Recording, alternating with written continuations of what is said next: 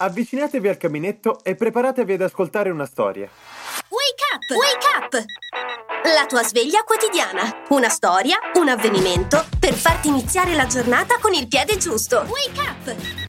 Oggi, per il nostro calendario dell'avvento, vi raccontiamo di una delle creature più sole sul pianeta. Edward è stato creato da un vecchio inventore solitario, ma il poveretto è spirato prima di finire di costruirlo. Così si è dovuto arrangiare mettersi delle forbici al posto delle mani, lunghe lame spaventose in contrasto con il suo cuore buono.